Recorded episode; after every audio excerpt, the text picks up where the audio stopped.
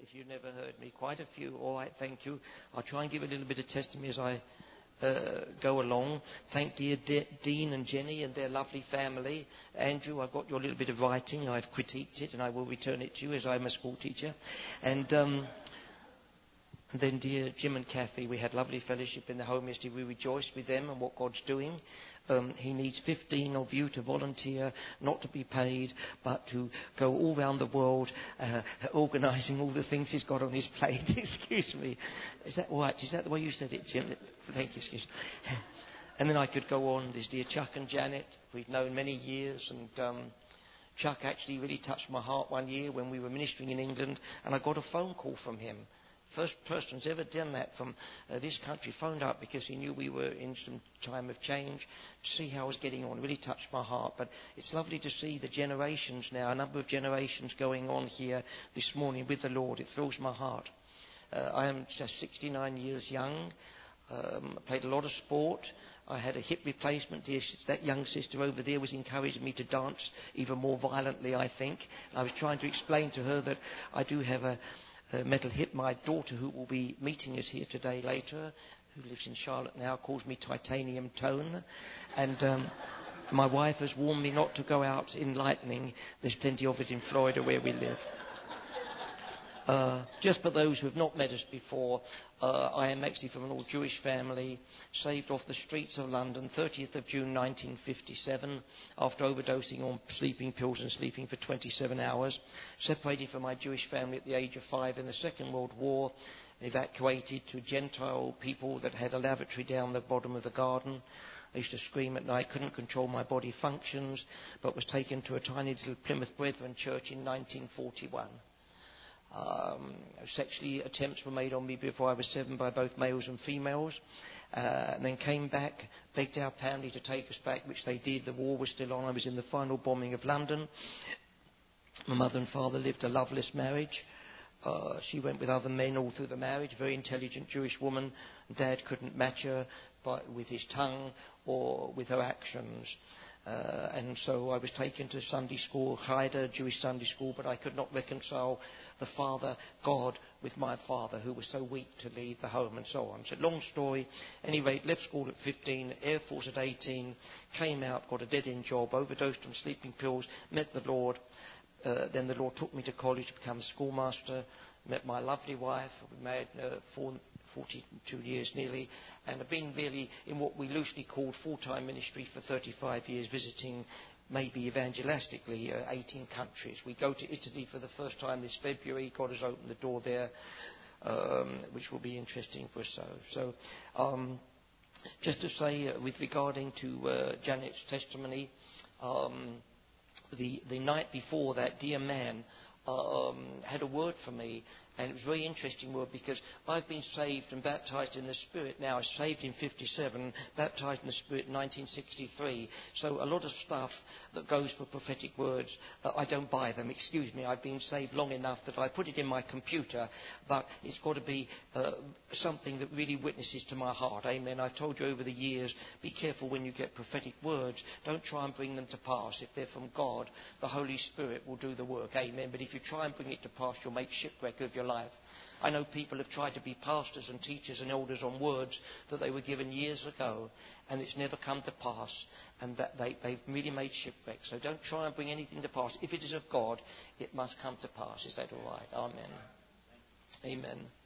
Any rate, um, the, the, the, night before I was to speak at this place, I was reading Charisma magazine. I do not buy Charisma magazine. I do not like it that the people that sell Charisma magazine are not interested because it is a very big profit margin, but it has some good articles if you like it. I do not like Benny Hinn's ministry particularly, but the people that get healed in his ministry are not at all interested in my opinion of Benny Hinn. And so on. Anyway, I was reading Charisma magazine about guys in England that I knew before they were in ministry and now got uh, big ministries, uh, tape ministries, conferences, speaking all over the place and there's me. Going to speak to ten people. And of course, the enemy spoke to me and he said, Yes, you twerp, you know, what have you achieved? You know. And I bought it. I thought, That's true. Look at me, still going around with my little bit here and a little bit there and so on. And so I got to the meeting under this sort of attack, rather. And uh, this dear man, who is second generation Pentecostal, his father has been prophet- prophesied actually to nations. And he came over, came as I was beginning to speak. He spoke over me. And by the way, just to say about uh, that testimony, Janet is very modest about that testimony. Daniel had the gun at his head a number of times. He was ready to finish it. He phoned up my wife and said, "Mum, will I go to heaven if I take my life?" It was that close. He was doing business with the mafia, which is very dangerous. And I never dreamt it would happen to our family. I beat their bottoms. We taught them the word. Not in our family and divorce. But as dear Arthur Burt says, our present judgments foster our future failures. Amen. Our present judgments foster our future failures. Be careful never to despise anybody else in the body of Christ. It's so easy to do that, assess them, and think, fancy them getting into that difficulty. Be very careful. That can dig your own grave down the road. And so on. Well, as I was going to speak, I suddenly heard him prophesying, and then I heard it was for me. I went over, I knelt by him, and he gave me a wonderful word about my future ministry. And then he said, Furthermore, you are not one whit behind any of those men. Oh, come on. Isn't God good? Did you hear that? You are not one whit behind any of those men. Did you hear that for yourself this morning, dear ones? You're not one whit behind anybody else. Name the great Billy Graham, you name him. You're not one whit behind as long as you're going at the pace that was set for you. Is that okay? Isn't God gracious to say that word to me? Oh, the stinking peer pressure for the young people today haven't got the right jeans on, haven't got the right hairstyle. You know, this, you haven't met somebody to be married and you're 18 and 19, take it off. Ah, shut up. Not one whit behind. And the verse that goes with it that I've been using for the last four years minimally is in 1 Corinthians 4.1 where Paul talks about himself as a servant 1 Corinthians 4.1. And the, uh, it's the word in Scripture, the only place in Scripture where servant there means an under rower. Hupo eretes in the Greek.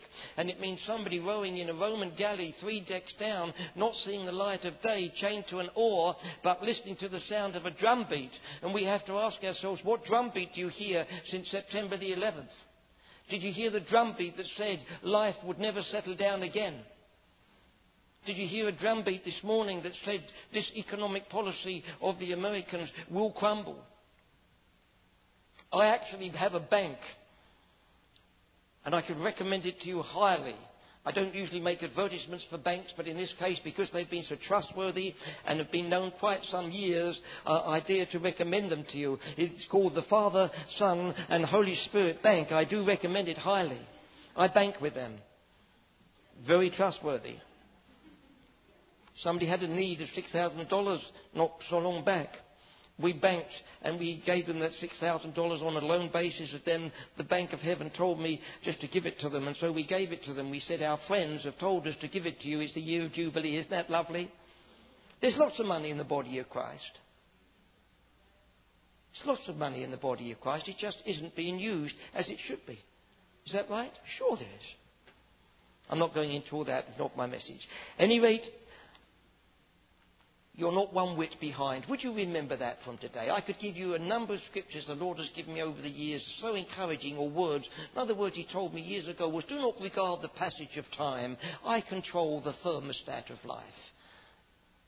Do you ever wake up and the enemy say to you, Well, look at you, you twerp. Look how old you are. What have you exceeded? Look at this, this, this. Uh, shut up again. I control the thermostat of life could go on and tell you many other ones. But anyway, I must always tell you a little story first before I give the message. Hallelujah. The kids have to come back into this meeting, just grab them. Good to see you, Donna. God bless you, providing work for dear Aaron and other folks. Hallelujah. Amen. Top salesman. My son has risen to the top in the firm. He was doing six figures before all that happened. He's back in business now. Whew. Hallelujah. I signed for everything because he's bankrupt. I own two Lexuses, a Hummer, and you name it. I hope the economy doesn't crumble quite yet. I'll see you in prison. Come on. Hallelujah. Well, this is purported to be a true story, but um, it concerns. Who does it concern, darling? Who does it concern this story I'm going to tell? Oh, you don't know if it, it's my usual one. You know, I'm coming. Who, darling? Thank you, yes. James Robertson. Um, evidently, it was going to be the first time that he was ever going to preach in public, and it was evidently quite a big church. And uh, he got his message down pat. He thought he would really, you know, practice it, have it absolutely ver- verbatim. And he thought, well, I won't use any notes. I'll just, um, you know, say it out as it comes out, you see. Well, he got up uh, to preach. There was a big wooden pulpit there. And as he went to speak, he couldn't remember a word of the message. All he could think of was, I am coming. So he said, I am coming. And then he waited for the wonderful anointing and everything to follow. Not a dicky bird, a word, as we say in Cockney rhyming slang. Not a word. I'm sorry, it wasn't such a good message. I understand. I understand. I'm not offended. I'm not insecure. No, no, no. no. Take that lady's name. God bless. hallelujah. Not Melaleuca, hallelujah.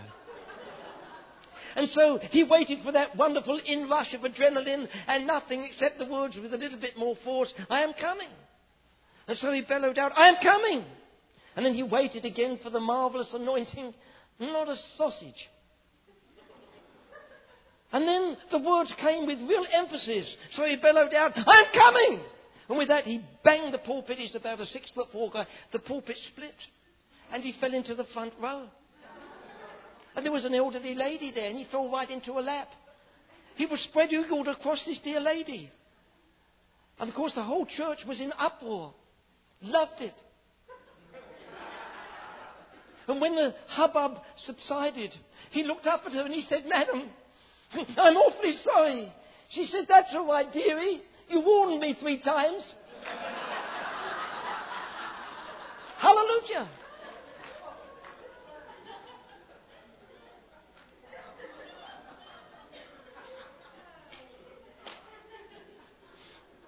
But he is coming. Every eye shall see him. Amen. Stone without hands. Uh, Wednesday, Thursday night in dear John and Sue's lovely home, uh, we shared on the bride. We've shared on the virgins. Five foolish, five wise. There was delay. I spoke on the subject of delay. What do you do in a time of delay? What do you do in a time of delay. They all slept. You're permitted to sleep, but you better have oil when you go to sleep.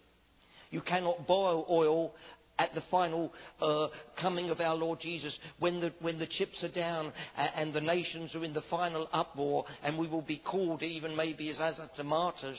Uh, it's no good borrowing any oil then, it will be too late. Is that right? It's what we've done this morning is part of that preparation for the finale. Is that right? Those who will dance and become full for Christ's sake now will be in that finale. I want to be in that. Amen. I want to be in that final uh, push. There will be a, a wave, as I told them Wednesday or Thursday, that will come up the beach that will never recede a tide. And there is a tide, as Shakespeare said through Brutus, in the affairs of men taken at the flood leads on. If not, all the life is lead left in the shallows and in miseries. Catch the tide, not one of these lovely, you know, um, all the wonderful revival tides. Yes, they're all there, but catch the tide of what the Spirit is saying now to the church. Can you hear? Are you willing to change? Amen. Are you willing to be a fool for Christ's sake? Everybody is somebody's fool. Life is very short. Very short. Alrighty. Isaiah 5 to start with this morning. And it is Isaiah, not Isaiah. Remember, Isaiah was English. All the prophets were English. You understand that. Remember, you better learn how to say Habakkuk properly because when you meet him in heaven, he will ask you if you read his book. And you say, Read your book? I couldn't even pronounce your jolly name. Come on. Isaiah 5. I'm speaking on the subject, I think, this morning of, the vine. And what I'm going to read you, somebody said about, you know, some of Isaiah's writings. In fact, most of it, it's, it's actually a beautiful, wonderful, poetic style. It's sublime, unexcelled anywhere in literature. If you want good literature, read the Bible, let alone for the anointing on the word. Amen. Isaiah 5, uh, 1 through 8. Or 7. Let me sing now for my well beloved a song of my beloved concerning his vineyard. My well beloved had a vineyard on a fertile hill, and he dug it all around, removed its stones, and planted it with the choicest vine. And he built a tower in the middle of it, and he hewed out a wine vat in it. Then he expected it to produce good grapes but it produced only worthless ones. And now, inhabitants of Jerusalem and men of Judah, judge between me and my vineyard. What more was there to do for my vineyard that I have not done in it? Why, when I expected it to produce good grapes, did it produce worthless ones? So now let me tell you what I'm going to do to my vineyard. I will remove its hedge and it will be consumed. I will break down its wall and it will become trampled ground. And I will lay it waste. It will not be pruned or hoed, but briars and thorns will come up. I will also charge the clouds to rain no rain on it. For the vineyard of the Lord of hosts is the house of Israel and the men of Judah his delightful plant, and so on. Just to point out there, dear ones, historically, uh, where it says, I will remove its hedge and break down its walls, Israel fell to Assyria 721 BC, Judah fell to Babylon 586 BC, just as Isaiah prophesied. Those things would happen. The counterpart in the New Testament, don't know which way how to do this this morning, would have been, of course, John 15 but Jesus said, I am the vine, you are the branches. Here is the, uh, the, the, negative of what happened, but in, in, John 15, maybe just turn there briefly and then we'll come back to here. Uh, so on. I will not be too long this morning, I hope, with you. Please bear. Thank you, Jesus. John 15, just a few verses there, and then I should try and talk to you. Bless you if that is somebody sneezing. John 15. I am the vine, I am the true vine, my Father is the vine dresser. Every branch in me that does not bear fruit, he takes away, and every branch that bears fruit, he prunes it that may bear more fruit. Would you notice, please, we're not only to, to bear fruit, but God is after more fruit. And then verse 5, 5, excuse me, I am the vine, you are the branches, and he who abides in me and I in him, he bears much fruit. So would you notice a progression, please, from bearing fruit to more fruit to much fruit? Amen.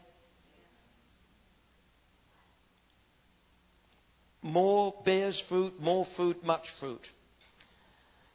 In Isaiah chapter 5, it talks about the husbandman and he builds a wall round a selected piece of ground. He takes out most of the stones and he builds a tower in the middle of it, a watchtower, not Jehovah's Witnesses, thank you very much, but a watchtower.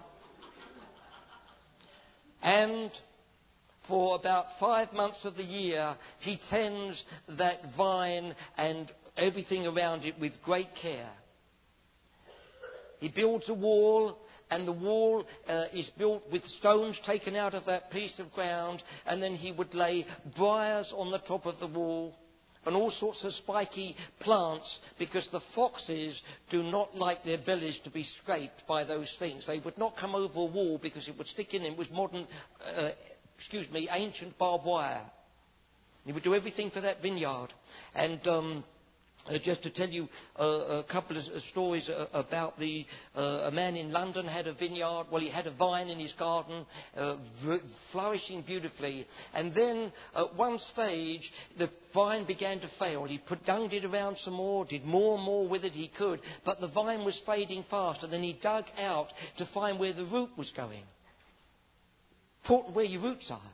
And he found out that two gardens away, there was a nice dog who had found the root of this vine and was chomping on it. And it was fading.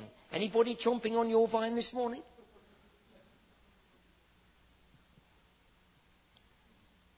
And then Kew Gardens, the famous, uh, wonderful uh, place in London where they have trees going back hundreds of years, hundreds of years, had vines there.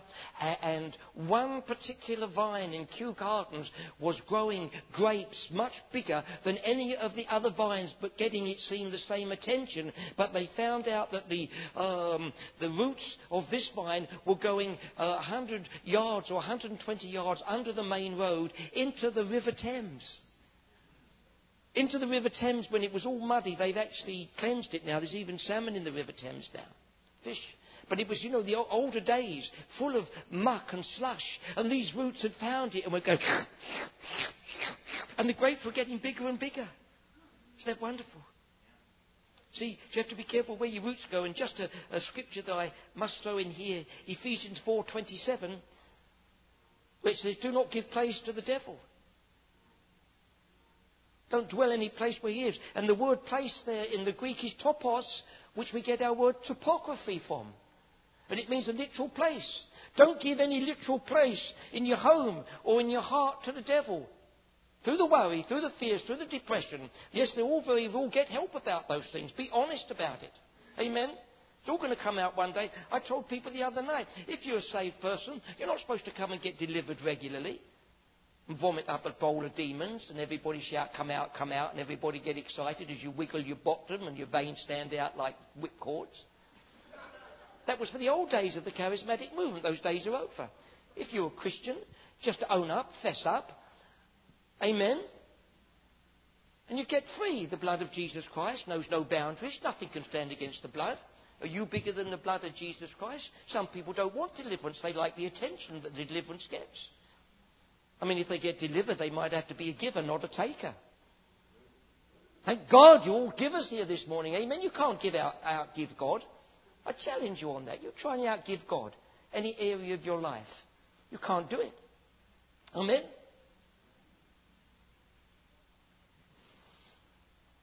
Do not give place to the devil.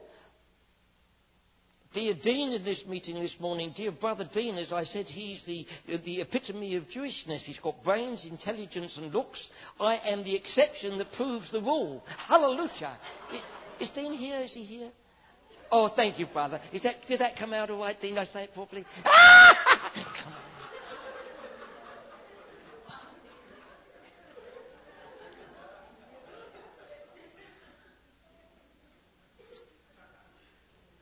Do not give place. There is an equal right of access. If you have got a property and they come, the developers, and want to develop in that area, they cannot take your equal right of access away unless you come to agreement with them. Is that right? However big what comes on in that area, you have still got access. Amen? Joshua, every place where you put the sole of your feet, there's no devil that can stand against you. Is that okay? Some people say, oh, the devil's kicking me, he's giving me a rough time. Shut up. Get off his turf. Don't go and watch X-rated movies. Don't watch the computer to find out if Viagra really works and all that rubbish. Do not use common indecencies. Viagra not to be used again in Charlotte. People far too decent in the meetings. Do not use offering may go down considerably. Hallelujah. Hallelujah. Do you know there was, dear ones, uh, when the, before the, the Twin Towers came down tragically, there was a Greek Orthodox church at the base of the Twin Towers, within yards of the Twin Towers. The people that owned the Twin Towers wanted to buy that Greek Orthodox church from them because you know, they thought it was, a, you know, they wanted it for car park and more parking. They refused. And, for, and they offered them maybe six millions of dollars. And that Greek Orthodox church says, this is where we feel we're planted. And they stayed there till the towers come down. See, they had an equal right of access, and no developer could get them out of there. Isn't that interesting? Amen. And it's a strange story. Fleet Street in London is the place of the home of the British press, as you know. And um, uh, a man used to do a strange thing. He would go down a little alley near uh, one of the offices there, tap on the window, and somebody would come to the window. They would open the window. He would climb through the window and walk clean through this office and out the other side. He had nothing to do with that business whatsoever. Nothing to do whatsoever. But you know what he found out? There was a right of access going way back to maybe 17, 1600, and it had never been rescinded. And he knew he could take a shortcut that would save him a few miles walking through that jolly office. And they had to let him through. Isn't that interesting, you see? Isn't that amazing? True story. Open the window, walk through, it doesn't matter what business was being transacted. He could be smelly, dirty, whatever. He knew his rights. Don't give place to the devil. Topos, topography. Amen? You've kicked me around long enough. You don't have, you can be free. Amen. The Holy Ghost in you is indestructible. The blood of Jesus Christ ever, ever is working on our behalf if we want it. Amen. All right, better get on with this. I see the time is getting on. Hallelujah. So uh, the, the vine dresser who built the watchtower, and he, and, um, he was supposed to produce choice, a choice vine. Do you remember what it said in Isaiah 5? It was a choice vine, but it became wild. It became wild. Do you know what can happen to a wild vine if it's tended carefully? It can become uh, a natural fruit producing vine. Isn't that wonderful? Any wild vines here this morning? You were once wild, now you've getting back in, amen. Having a good drink, hallelujah. The word Sorek, where uh, Samson actually uh, did some of his some of his stuff. Judges 16:4. The word Sorek means a grapeyard or vineyard, a grapevine or vineyard, and it means choice grapes. Sorek means the choice grapes. The church is supposed to be the choice grapes. Amen. Husbandman, early spring, does his last ploughing of the vineyard. He's getting ready to go. How has he left the vine? He's cut it back so brutally, it looks like it's had surgery. It's bleeding. It's weeping. Even the lovely leaves and near the ground have been removed because they could get dirt on them that could bring disease. He's pruned that thing back. It's so ugly looking. It looks awful. Song of Solomon 2 15 says, Take us the foxes, the little foxes that spoil the vines. Amen. Do you know you cannot be a martyr when there's a call to martyrdom unless you have been faithful in the small things leading up to martyrdom? Is that right? You're only going to be in the hour of need what you've been working at. Faithfulness in the small things leads to faithfulness in the big things. If you've not been faithful in another's, and in another's ministry particularly, how can you get your own? Is that the order? Amen. I know, dear Brian, somewhat personally, he did not ever want really to take the leadership as a pastor. I was in a meeting, a men's meeting, a little away meeting, when from deep within his heart came the cry that released him into what he's doing now. Is that right, Brian? Remember that. I never forget it. Deep from within, it was in there. He didn't want it. He didn't, you know, he fought it, maybe, fears, you name it. But you see, you either is or you ain't. If you're called, you can't escape. But don't volunteer, dear ones. God has no volunteers, only conscripts. You're all full time here this morning. Don't feel inferior. I would usually minister from a bit lower down than this. You know, I like to be on level with people, but then people can't see me because of the flowers.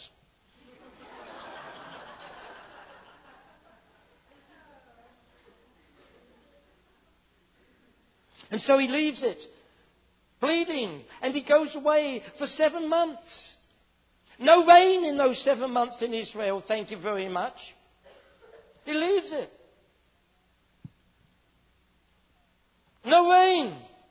And he comes back seven months later to find the grapes are luscious, they are flourishing, and everything else is wilting because there's no rain in other places, and the vines are flourishing. What's happened in those seven months of delay? What's happened in the seven months in your life when there was delay? Did you give up on the Lord? What happened to Aaron when there's delay? Moses says, I'm going up the mountain. Aaron, Aaron must have thought, good, he'll be back tomorrow night. He's the leader. He didn't come back. And what happened when the leader had gone for a little while? You see, what was in Aaron, excuse me, what was in Moses wasn't in Aaron. Right? He didn't have the leadership qualities. He hadn't been through the same school. And so he let the people get out of hand and built the calf. We've said before when he was questioned about the calf, they said, Aaron, what happened to you? He said, Well, he said, the people forced me. We threw all this stuff in the fire and out came a calf. Well, what ceramic school did you go to, Aaron? That's a pretty smart school. Just chuck it in the fire and out comes a jolly calf. Brilliant. Oh my.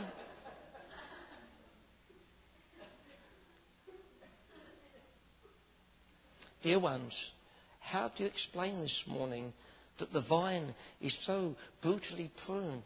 How do you explain that all those leaves have gone for it, and yet it's producing these luscious grapes, these Sorek grapes? No rain. Know what the answer is? In that time of delay, it's called dewfall. That doesn't mean me falling off the platform. Dewfall means that the dew in Israel is so strong that the vineyard tender, the husbandman, leaves stones near the roots of his vines, and the dew is so heavy that it falls in rivulets and feeds and feeds the vine. Isn't that beautiful? Isn't that beautiful? You see, no noise, no sound when the dew falls. Drop thy still dews of quietness till all our striving cease. Take from our lives the strain and stress, and let our ordered lives confess the beauty of your peace. We sung it. See, there's a dewfall. See, it's what's happened in secret in your lives that makes you what you are today. What you see on the platform here today is not just because I drummed up a message today, or what you see going on with these people dance and the lovely Moore family. He's already got his little ones. See what's happening there? There's a preparation in secret. Amen? There's a preparation in secret. The dewfall is something quiet. Isaiah 40, 31, if I'd worn my tie.